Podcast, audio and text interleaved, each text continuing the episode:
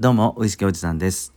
昨日ですね、あの神戸に帰ってきたんですが、えー、それまでは4泊5日で八重山諸島に少し足を伸ばしておりました。はい、帰ってきた神戸はですね、いきなりちょっと雨。あれこれ戻り梅かなっていう感覚するんですが、皆さんはいかがお過ごしでしょうか？少し暑さ和らぎましたよね。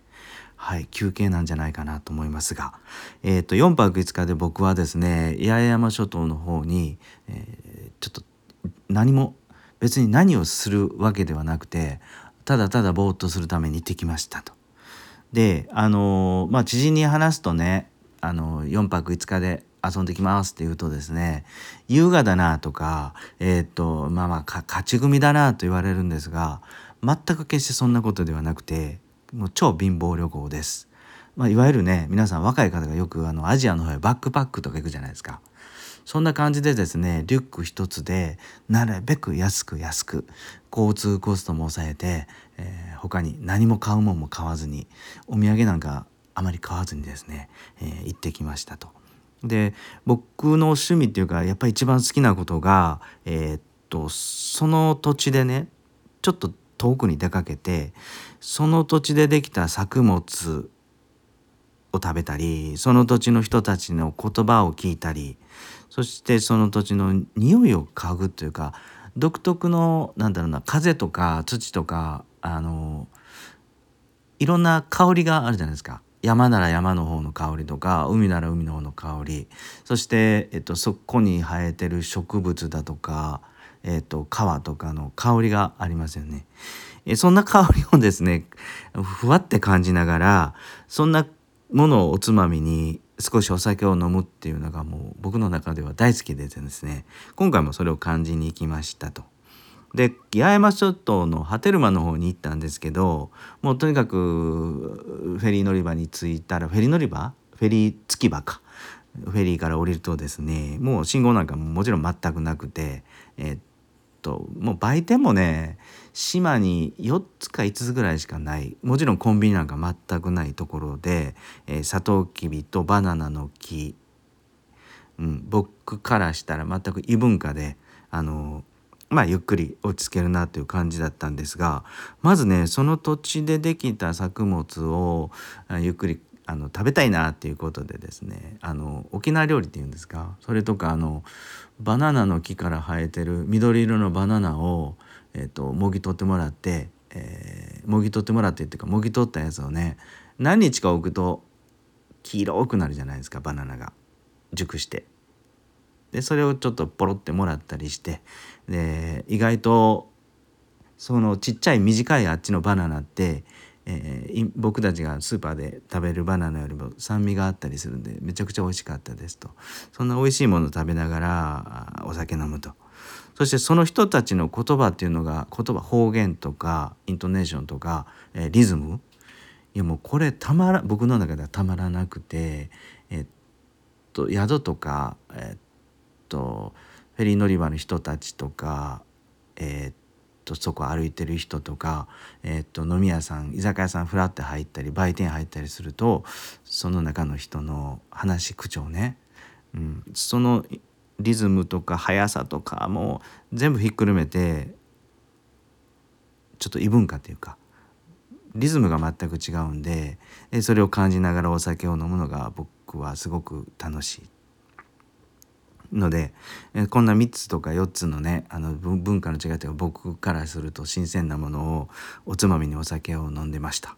はい、でこれってなんでこんなことするかっていうとですねやっぱこうあの45日全速力で仕事をしてるとやっぱりテンパったりします僕の中では。あんまりちょっと頑張り屋でもないので、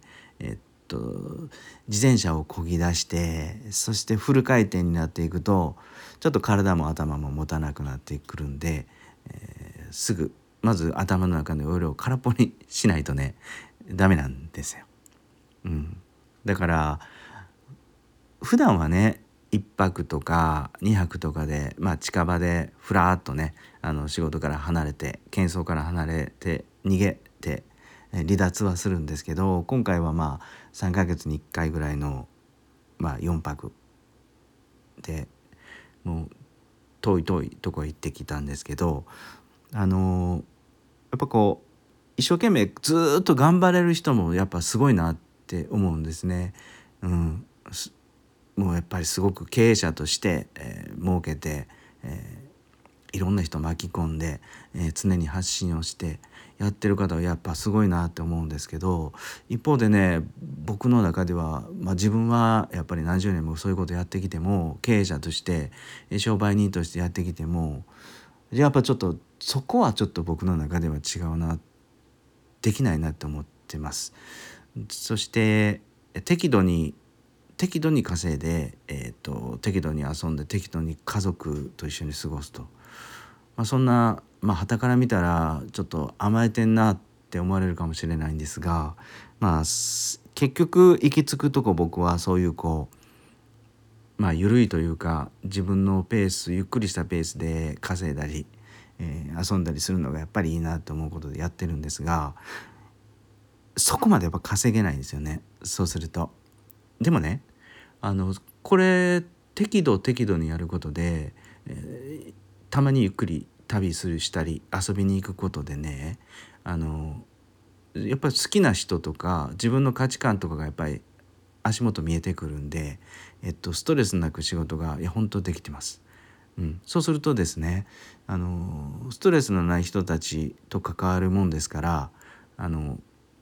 いいチームができていきます僕の中で。うん、僕がトップっていうわけじゃなくて横並びのチームができてきて今までは僕があの受けれなかった仕事もあの目の前にね困ってる人がいれば目の前に本当にこの人なんとかもう少し手伝いしたいなっていう人がいればあのすぐお手伝いしましょうかとか、えー、仕事を請け負えます。これがあの僕ができないことが半分以上あったとしてもですね僕のできることはこれとこれとこれですがもうこの僕はここできないんで僕のチームの仲間を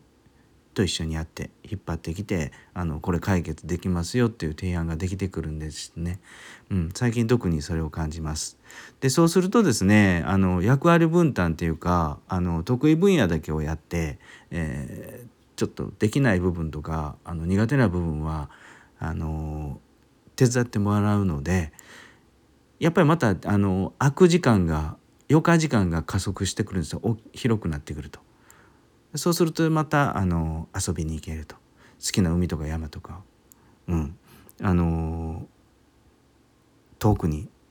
出かけられると。まあそんなちょっとね自分の中でのいいルーチンができてるなっていう感じでですね今回は4泊5日の八重山諸島に行ってきましたという話をしてみました。はい、いかがだったでしょうか？もう肌から見たらね、これ甘い経営者だなって思われると思うんですが、そこそこ、そこそこ稼いで、